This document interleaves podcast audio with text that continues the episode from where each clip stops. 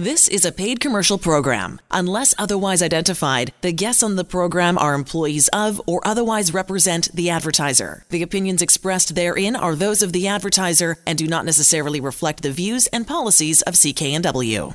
Hey, hey, welcome, Disability Law Show. Good to have you along once again. The show is ready to roll. A co founding partner, Sivan Tamarkin, of course, is here ready to answer all of the questions and emails as we get rolling. Martin Willems, of course, handling things out on the west coast of this fine country. And again, same contact for both anytime 1 821 5900 help at disabilityrights.ca. There is another way to ask questions anonymously. You can leave your name, you don't have to, right there. And we're going to read a bunch of these today. And that would be my disabilityquestions.com. Again, mydisabilityquestions.com. And that's where we're going to start pulling from. So we got a lot to get through today, guys. Martin, you had something to, uh, to open up on your end, pal. What do you got?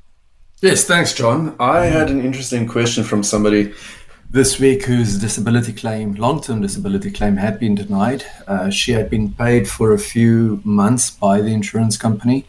Uh, she unfortunately has a significant mental health illness, which would be depression and anxiety, really struggling.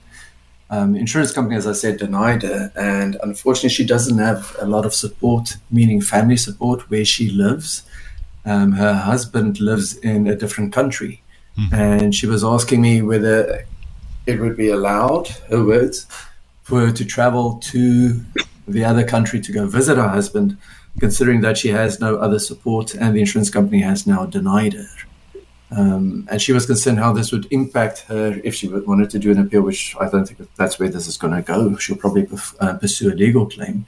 Um, how that would impact the claim and potentially the legal claim itself. So it's it's an interesting question because we do get these scenarios every now and again, even when we do have clients who are ongoing clients who at some point might say, Well, I am not getting the proper treatment in Canada. I'm struggling to find somebody to assist me. There's somebody in the US, for example, who can provide me with some treatment. I've got family members who live there. Can I go stay there? Because the, we always go back to this question what does the policy state? Because the policy is a contract. And it's an interesting scenario when the policy, for example, may state that you're not allowed to travel outside of the country. Some policies will say, for example, you're not allowed to travel outside of the country for more than 30 days without the consent of the insurance company. And then that raises the interesting question if the insurance company has denied your claim, is the policy still intact? In other words, can the insurance company, even while they've denied the claim, still say to you, well, the policy says you cannot travel? Um, and even if people were to be on claim, then that definitely would be the situation where, because it's a contractual term, they would have to get the permission of the insurance company. Now, I know of situations where the insurance company would say yes to a person to travel outside of the country, specifically if it is to go and get better treatment, because ultimately it really is in the insurance company's interest as well, because hopefully that treatment that the person will be pursuing outside of the country will allow the person to get back to work and then obviously off claim again. So there's a financial interest to the mm. insurance company. But in a situation like the one that I was speaking of, the claim has been denied. And I, we don't know what the policy says yet. So that's something that we would have to consider whether the policy actually has wording about it, because not all of them do.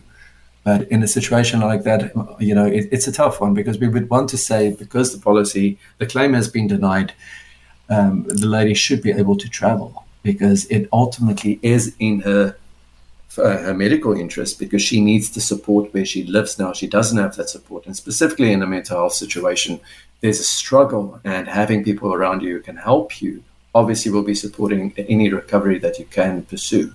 I don't know. Have you had situations like this, Sivan?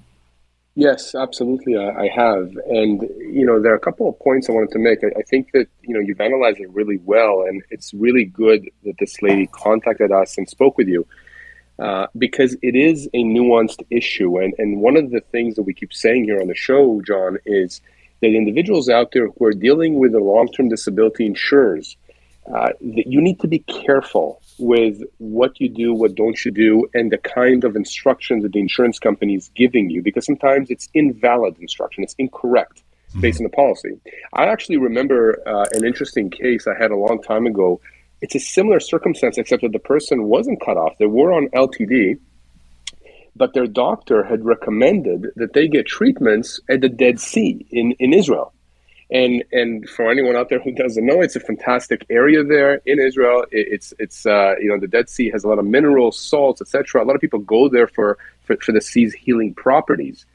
And there was an interesting situation that occurred there because the insurance company said no, except that the doctor said you really ought to go. And so there was a question as to whether or not you know, she was precluded from going. Luckily, in that scenario, despite what the adjuster said, the policy did not actually preclude her traveling outside. But I did tell her to to watch for something here. I said, listen, even though I'm telling you you can go, um, and here's what you should tell the adjuster about you going on the basis of your doctor's advice. Be very careful of photos or videos or things like that that you take there because it is a resort. And so, even though you're going there to get treated, imagine John a situation where she's going and there are photos taken, videos taken, and again, it is a resort. It looks like you're having fun, like you're going there for vacation. You post that on social media. What are the optics of that to the insurance company and the rest of the world? It looks as though you didn't go there for treatments; you went there to have fun. So, so you know, when you are going outside the country, especially when the insurance company is having an issue with that, just be careful in in terms of taking that step. And if you do take that step, uh, you know, in terms of the videos, photos, social media, I mean, that's another issue here: social media and how we deal with claims when there is an, an issue with social media and the insurance company saying it doesn't look like you are sick, especially in a mental health situation. In the case I'm talking about, it wasn't mental health. There was actually a physiological problem. There was an illness the person was suffering from.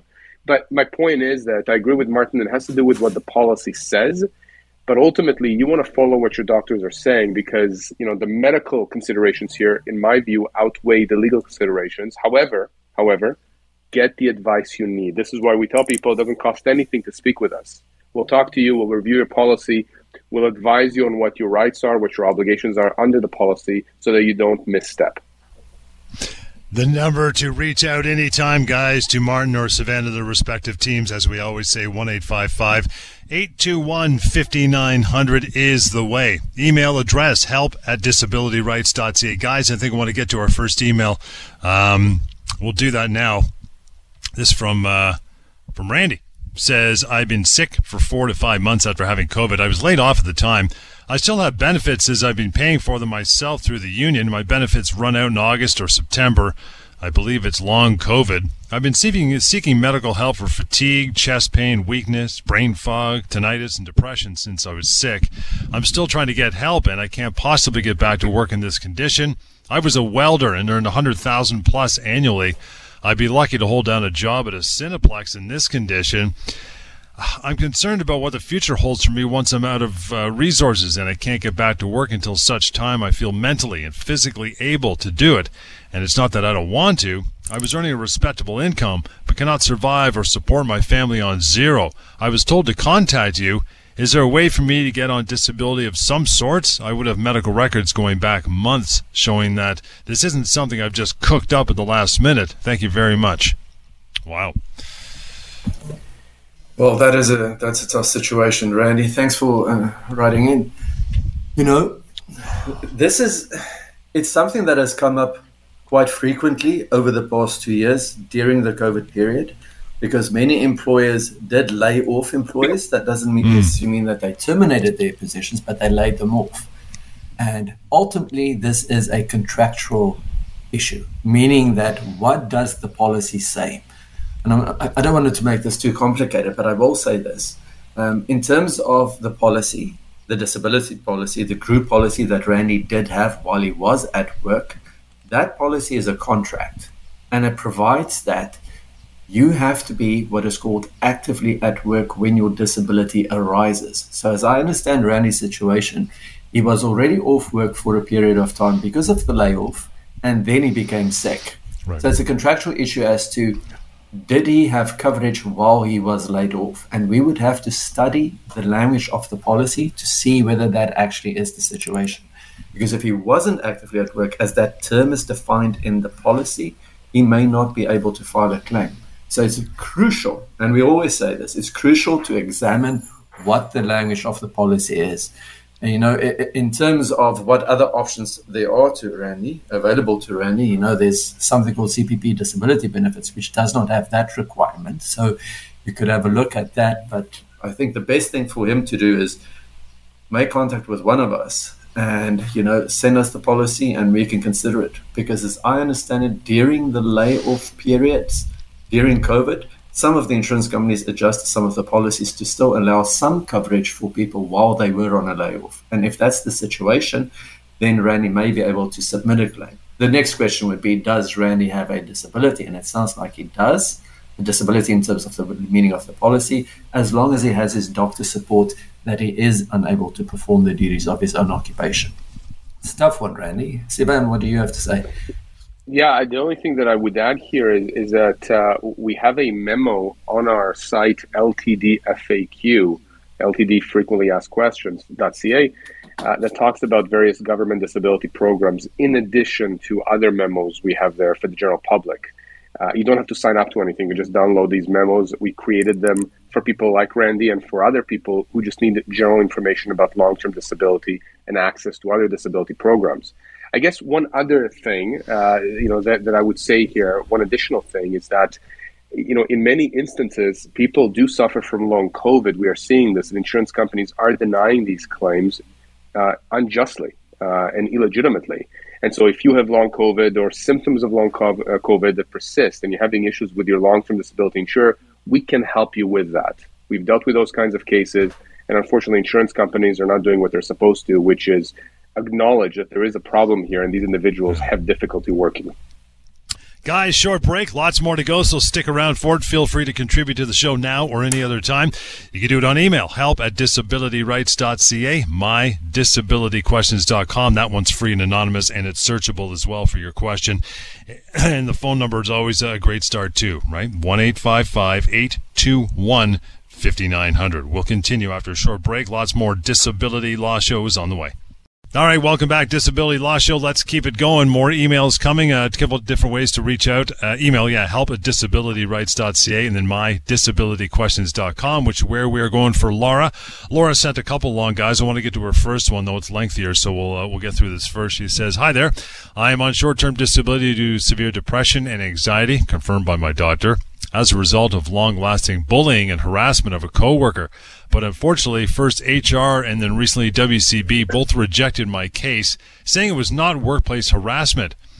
This is while I have a few uh, witnesses and many other evidences for the harassment events. I'm still very ill and very stressed out and worried, thinking whether or not HR and WCB rejecting my case could affect the short term disability which is paid by employer or that could eventually have a negative effect on my case being approved for long term disability in case I don't get well soon enough to get back to work.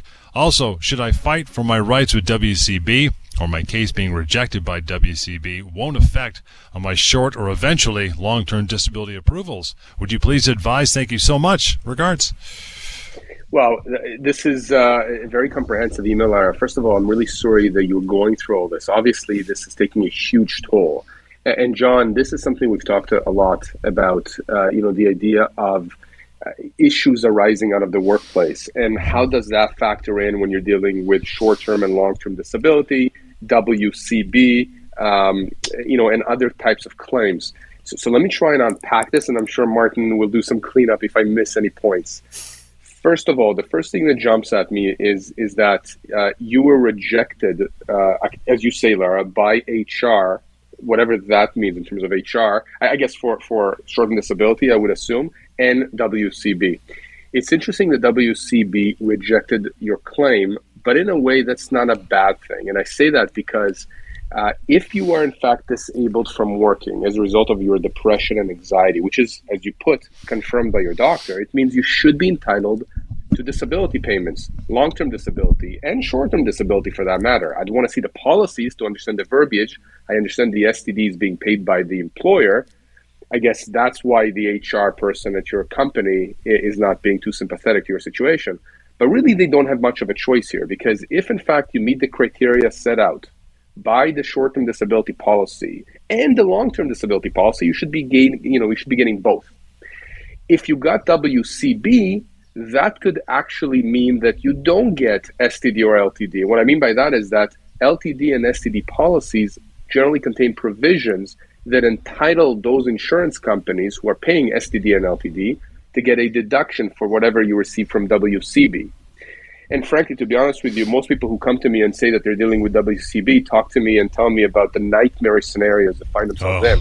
It's actually better, in my view, based on experience and anecdotal uh, information and evidence, to deal directly with insurers when you're dealing with long term disability.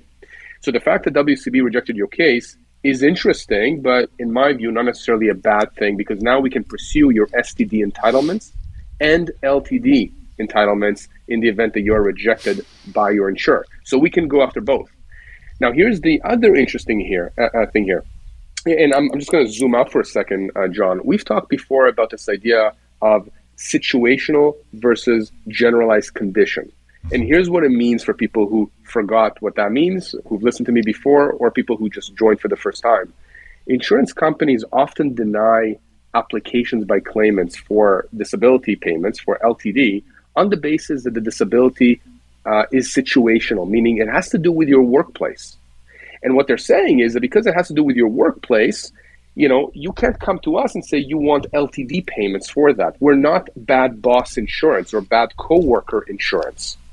Uh, if you have an issue with your workplace, well, go after your workplace. Start a legal claim, for, you know, against them for constructive dismissal because they've made the place so uh, uh, toxic that you can't work there. That now you're sick.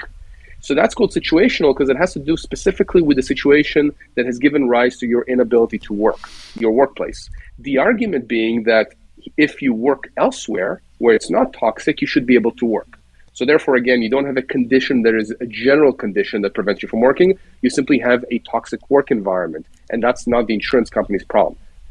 Now, if your condition is generalized, meaning it doesn't matter if you're now trying to work elsewhere. The point is, you have depression, you have anxiety. It doesn't matter what gave rise to it.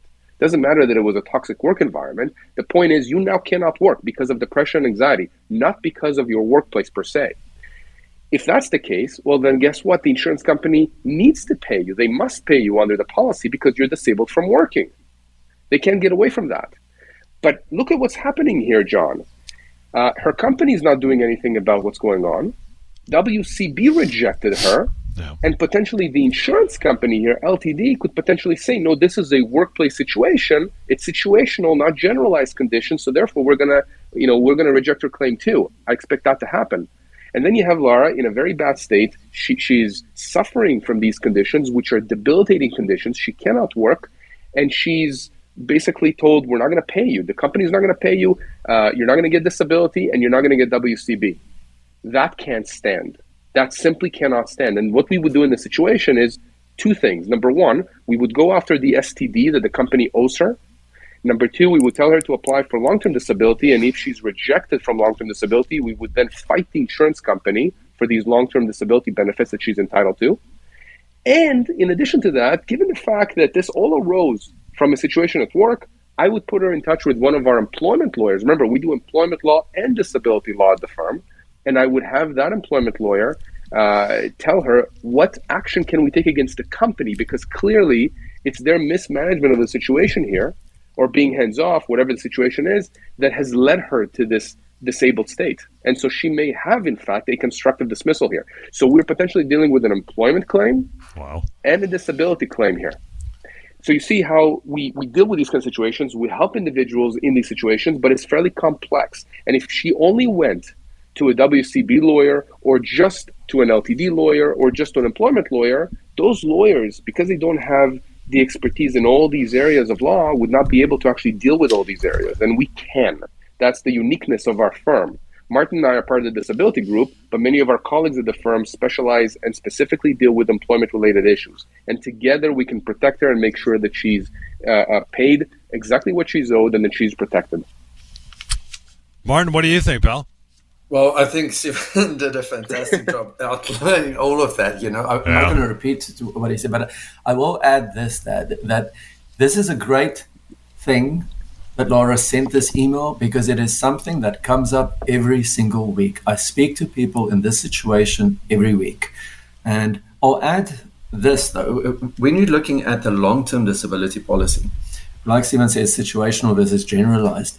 The policy provides that during those first two years or whatever period it is, you have to prove you're unable to perform the duties of your own occupation. So, occupation doesn't mean job, right? It means the occupation that you've got at the time. So, the theory is if you can go work for a different employer or at a different branch, then you're not disabled. And I've, over the years that I've done this, I've realized that quite often in situations like this, where there is a mental health disorder that has been created, or at least the impression is that it has been created by bullying and harassment in the workplace, there quite often is an underlying situation already, an, underlying medical condition or mental health. There may have been bullying in the past, there may have been trauma in the past that had not been properly treated.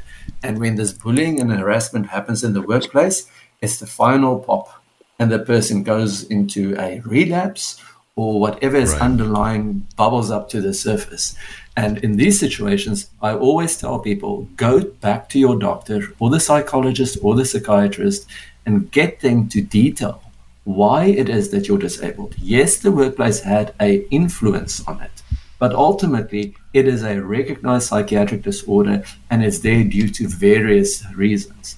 Um, and that, you know, helps you deal with the disability claim itself. May not help with the WCB situation because they're so focused on psychiatric illnesses that must be entirely as a result of the workplace in order for you to get paid. But speak to the doctors, get their support because that will ultimately help. But I know, I know this as a fact, we will continue to see these denials on a regular basis, mm-hmm. and we are the people to speak to. So make contact with us because we can help you navigate this denial and get you the proper medical evidence to assist you. Contact is simple 1 821 5900, help at disabilityrights.ca if you guys are cool with it, I want to continue with the uh, part two of uh, of Laura's concerns. Um, Martin, I'll throw this one uh, your way, maybe. Uh, kind of expand on a bit. Said uh, I'm on short term disability paid by my company. I'm suffering from severe anxiety and depression. Yeah. Could WCB or insurance deny my long term disability if they can confirm that my illness is hereditary?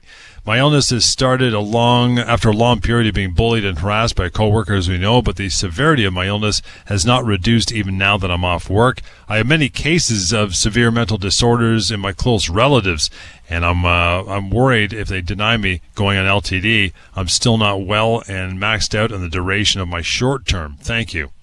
There you are, the heredity question, right? Well, that's th- thank you for that. So that adds to this. You know, it goes back to what I just said earlier on. Mm-hmm. Ultimately, when we're dealing with a long term disability claim, the reason for the disability is not as important as are you functionally impaired from performing the duties of your own occupation. So I will say this in many long term disability cases, which arise as a result of a, in this situation, for example, severe anxiety and depression. When the insurance companies deny these cases, they would say, well, many people work with anxiety or, or, depression, or this is the first time that you have it. Why can you not work? The fact that there is a hered- potentially hereditary component should be discussed with the psychiatrist, if there is one, the treating psychiatrist, because that quite often underlines the, the condition itself. And the fact that it isn't just make believe, or that it's not just the person saying, This is how I feel. There may be a hereditary component here, it may be genetic. So that actually underlines and assists us in uh, fighting the denials with respect to the LTD denial. WCB, we're not WCB lawyers, but as I said earlier on, WCB, in terms of, at least in BC, when you're dealing with a workplace caused mental health claim, they're very focused on the fact that it has to be as a result of the workplace. So I'm not sure how this will impact a WCB claim, but with the LTD, if this is the case, and if it is further investigated by a psychiatrist, and the psychiatrist says familiarly there is a history of mental health illness in this family, it may explain why this person's condition is more severe than it may be for somebody else. And again, in my mind, it supports the claim so it doesn't take away from it; it adds to it. Sivan, any? No, I, I think I think you've covered it 100. percent I, I just I'm really happy that Laura has actually reached out to us with all these questions. Uh, you know, John, for us, uh, taking a look at these kinds of questions whenever they're not sort of run of the mill is interesting um, but I remember my father, who used to practice medicine years ago, used to tell me, you know, if a doctor uh, if you come to the doctor with an ailment and the doctor says, "Oh, this is interesting," it means you're in trouble. because you know you don't want the doctor to say this is interesting. You want it to be run of the mill. But how critical is it, right, that these individuals are contacting us with these kinds of questions and calling us? Because if you don't know what the law is, if you don't understand your rights, you're going to be walking into a landmine on a landmine, and and it could explode in your face. And the problem is that these insurance companies are waiting for that. If they can if they can deny your claim for any reason whatsoever, whatever you hand to them, they'll take. They'll take. So you got to be very careful, which is why you got any questions, you go to mydisabilityquestions.com or you contact us, you email us. John, you're giving out our info all the time. Yep. You're going to continue doing so. It doesn't cost anything to get this information. Not getting it is going to put you in a much worse position if you're dealing with an insurer or an adjuster that is aggressively trying to deny your claim. More of your emails and correspondence through mydisabilityquestions.com is coming up, guys. So hang on for it. In the meantime, you want to write down this number and uh, give Martin or Sivan their respective teams a call later on. Have a more of a private chat. That's always available to you. One eight five five eight two one fifty nine hundred. We'll continue with the Disability Law Show.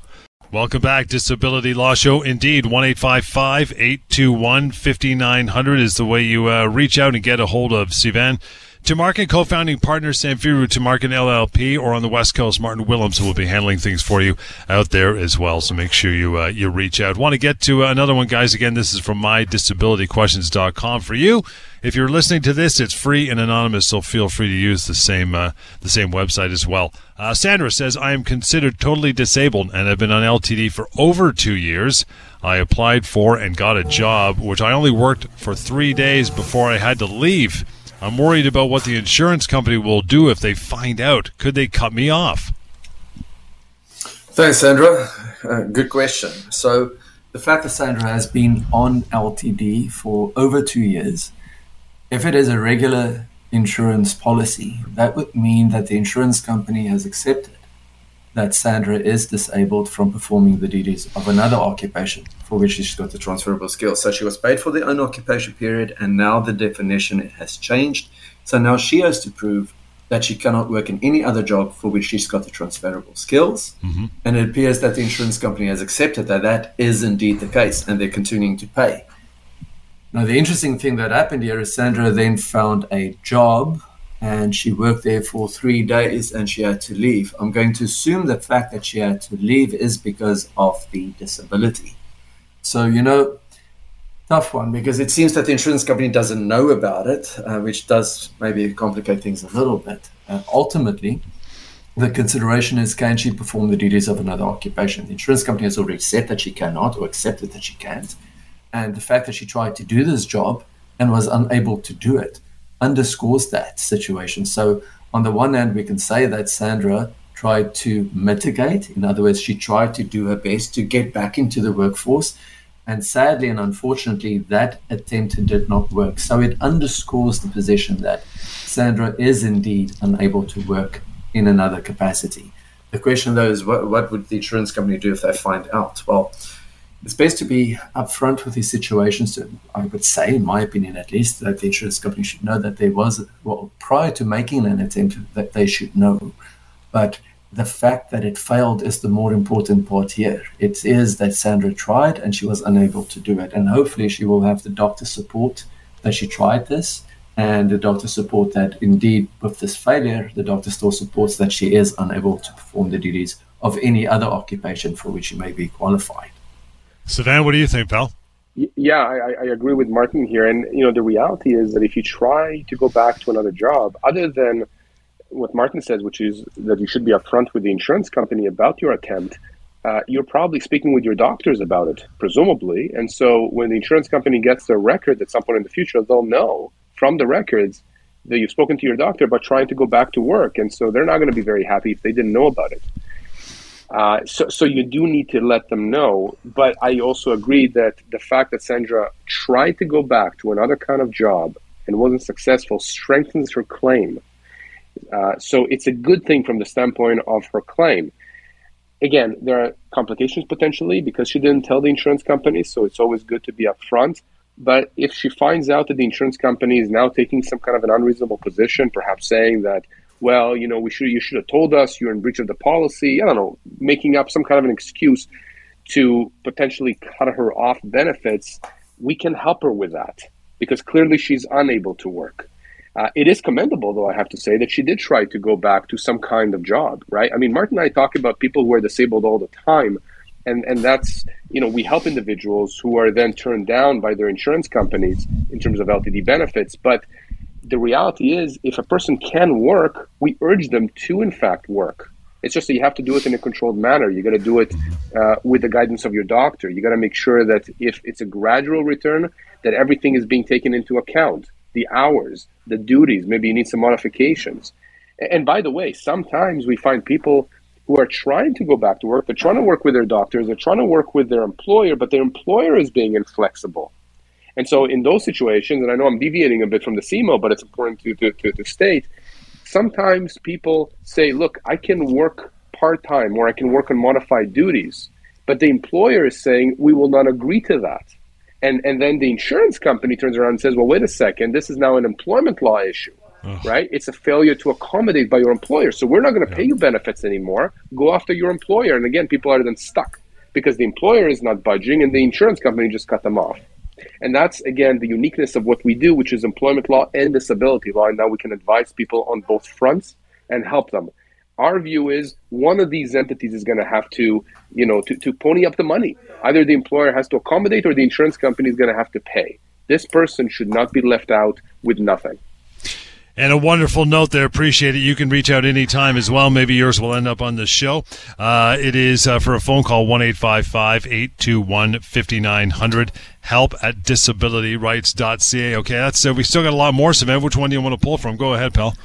We do. We have quite a lot. So there's an interesting one that came uh, to us. Uh, the name is anonymous. There's no name there.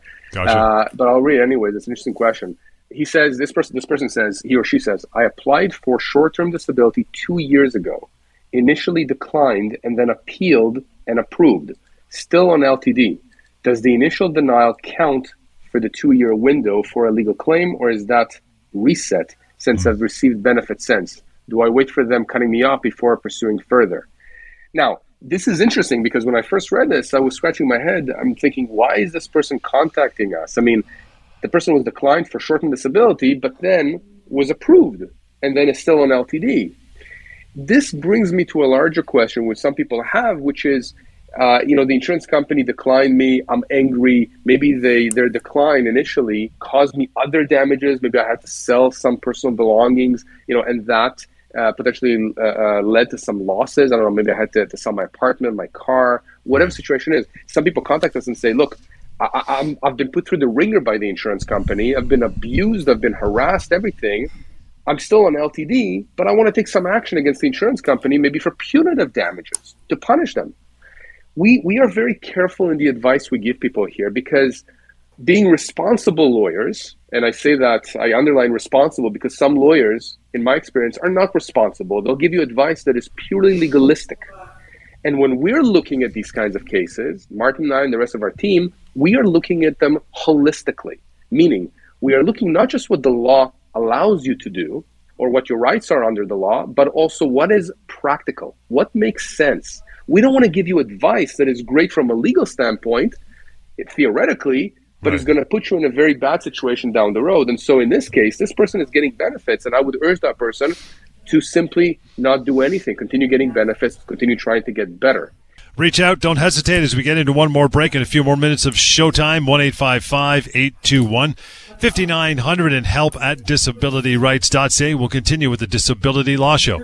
All right, welcome back. Still got some time. Disability Law Show. You bet. Reaching out afterwards. 1 821 5900. Don't be scared to do that. Just have a conversation with Sivan or Martin or their respective teams. Always ready to have a chat with you. Help at disabilityrights.ca. And always a reminder the website that's become very, very popular for asking questions. You could do it anonymously as well and search the database of previously asked questions. That would be my disabilityquestions.com. Guys, that's exactly where we're going to go. We're going to get to Sharon. Simply Sharon says, Hello. Hi, guys. I've been off on disability for approximately one and a half years. I plan to retire when I'm fit to return to work. My disability case manager from uh, the insurance company has asked me whether I plan to return to work or retire. Should I share my plans with her? Well, Sharon, you did a good thing by sending in this question. Uh, we we go back to the wording of the policy, and it, just so you know, the reason why I'm speak, why I'm focused on this is a good thing is because you should speak to us before you share any plans with any um, insurance company, because the policy allows insurers to do certain things. Right, you have rights under the policy. The insurance company has rights under the policy, and the policy also provides when benefits end. And one of them is retirement. Mm. So it depends on what each policy says, but most of them would say that if you retire, your your benefits and your coverage terminates as well. And that's serious. So if you're planning on doing that at some point, if you were to return to work, you don't need to share that at this point. I mean, what is important is you contact us. We can have a discussion and, and explain to you what your options are with respect to the wording of the policy specifically so that you know if this is what you are in fact going to do, how that is going to impact you, not with respect to only the, the benefits that you are receiving, but potentially your coverage as well, meaning future coverage. Because once you're retired, then you won't have coverage anymore. And that is important to understand. And not many people know that. And sometimes, you know, if there's something called reduced pension, for example, if you were to take pension um, but based on retirement that could allow you to receive a unreduced pension. That could be a triggering event. But if there's a reduced pension because you're retiring early, that could potentially still mean that you could receive your LTD benefit on an ongoing basis, okay. but it could be reduced. But we have to be sure exactly what the situation is. And the way we do that is by having a discussion, getting further facts from somebody like Sharon, and then, very importantly, review the policy to see how these decisions may ultimately impact somebody in Sharon's situation. Sivan, comment? What do you think? Uh, again, I agree with everything Martin said. I can tell you that I've had individuals sometimes contact me and telling me that the insurance company hasn't asked them if they plan to return to work or retire. Uh, they're telling me that the adjuster has said you must retire. Ooh. And it, that's very strange. They can't force you to retire the closest I've seen to a scenario like that uh, is uh, with certain government employees. I remember I, I had a, a, client in a very high level position in the government in Ottawa. And this person uh, was in a very unique position. He was earning a lot of money. Uh, but as part of his, uh, I guess, pension plan, there was a medical pension uh, that he, he, that would be triggered essentially after a couple years on being on disability. And, and the reality is that that medical pension would have essentially wiped out the LTD entitlement. And so we had to deal with that. But my point is, an insurance company cannot force you to retire. And this brings me to a larger point, which again, we keep hammering, but it's important people understand insurance companies cannot tell you and, and instruct you to do things that they have no right to. A lot of times, adjusters will tell you to do something, and you're thinking to yourself, well, do I really have to do that? And sometimes, for whatever reason, you don't want to contact us, even even though you should, right? It doesn't cost anything to get this information. If you don't want to contact us for whatever reason, but you're uncomfortable with what the adjuster, your adjuster, is telling you to do or is telling you in general, ask them to point to your policy, to the exact provision that entitles them to ask you to do that. So if they're telling me you have to retire, ask them, where does it say in my policy? Show me where that provision is that says I must retire. Because if they cannot point to that provision, that provision doesn't exist, which means the insurance company cannot force you to do that. So this is more of general advice here. Do not simply take what the insurance company and the adjusters say at face value. Question them. Ask them to show you where in the policy certain things are or are not. And if they don't respond to you for whatever reason, well, then guess what? As far as I'm concerned, you don't have to comply. I mean, again, I want to make sure it's fact by fact uh, scenario. It's a case by case scenario. Uh, different cases have different facts. And again, you can always reach out to us and we can review your policy. But the general rule is this the insurance company can only force you to do, or at least they can only act on what they're telling you you should do if the policy allows them to do that. The number 1 821 5900. Similar situation, reach out. If not, different situation, always reach out to Sivan or uh, or Martin for sure, guys. Uh, okay, you got uh, probably enough time for one more, Sivan. It's going to be your pick. Where do you want to go? Let's go with uh, with Dina. Do you, do you have that submission? Yeah, we got Dina right here. Says, hey guys, I've been off work for a little over two years and have asked my insurer to help me prepare for return to work.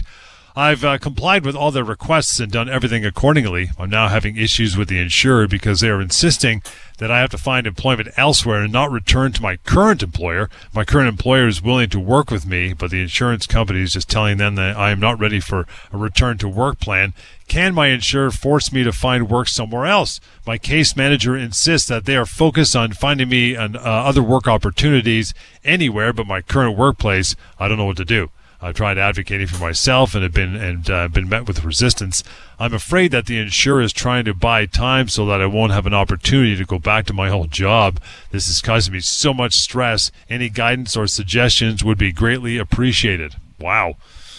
Let me let me kick this off. We don't have a lot of time, and I want to make sure that Martin can also uh, comment on this. This is very strange, very very strange to me. I mean, after the two year mark, to get LTD, you have to show that you cannot work or perform the essential tasks of any occupation for which you're suited for. But this person is trying to get back to their old job. I don't know why the insurance company is going to have an issue with that. Uh, yes, the insurance company can simply cut off benefits and say, we believe that you are able to go to either your job or any other, not job, occupation. But for them to insist that she cannot go back to her old employer, they don't have the ability to do that, as far as I'm concerned. Martin, what do you think? This is strange. It is strange, you know, but the insurance company can most definitely not insist that uh, Dina cannot go back to her previous employer. I, am going to, I'm wondering whether behind the scenes the employer is saying, we cannot take you back for whatever reason. And the insurance company is now telling Dina, look, we, we don't care. We just want you to go find a job elsewhere because the definition has now changed. It's no longer job attached or occupation attached. It is a job anywhere else. And if your employer doesn't want to get you back, that's not our concern. We just want you to go work somewhere else. I think that's what's happening behind the scenes, but also to understand the insurance company doesn't have to find you a job. It's just you have to prove you cannot perform the duties of another occupation. If you want to go back to your employer, they cannot stop you from doing that. And with that, guys, we are just about done for another show. Appreciate all your correspondence and contributions to the show every week. And I'll give you the same details that we've been reading out on the show thus far, and we do every week as well. Yeah, the phone number first, 1 821 5900. Email help at disabilityrights.ca. Simple, right? And then finally, very popular and anonymous and free, mydisabilityquestions.com. And we'll catch you next time on the Disability Law Show. The proceeding was a paid commercial program. Unless otherwise identified, the guests on the program are employees of or otherwise represent the advertiser. The opinions expressed therein are those of the advertiser and do not necessarily reflect the views and policies of CKNW.